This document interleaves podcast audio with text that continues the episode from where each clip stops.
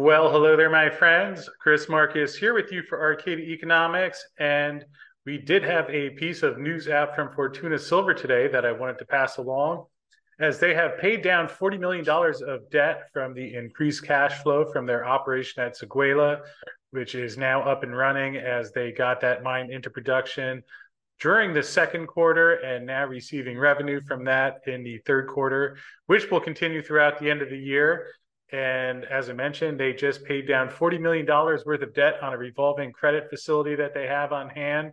This leaves the company's outstanding debt balance at 206 million on that credit facility, as well as 46 million of convertible notes. Although after cash and cash equivalents, that leaves their estimated total net debt at 133 million as of the end of the third quarter.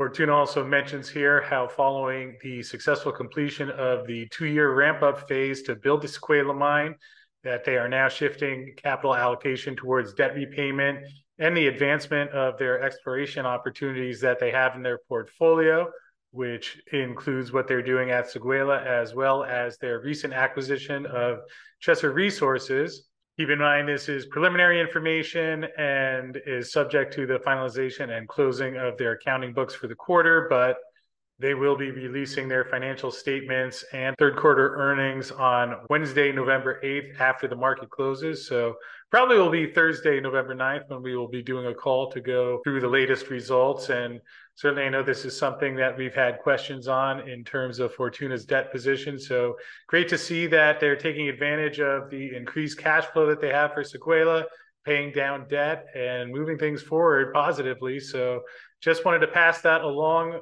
in terms of news on Fortuna. Hope you're having a great afternoon out there, and I will see you again a little later.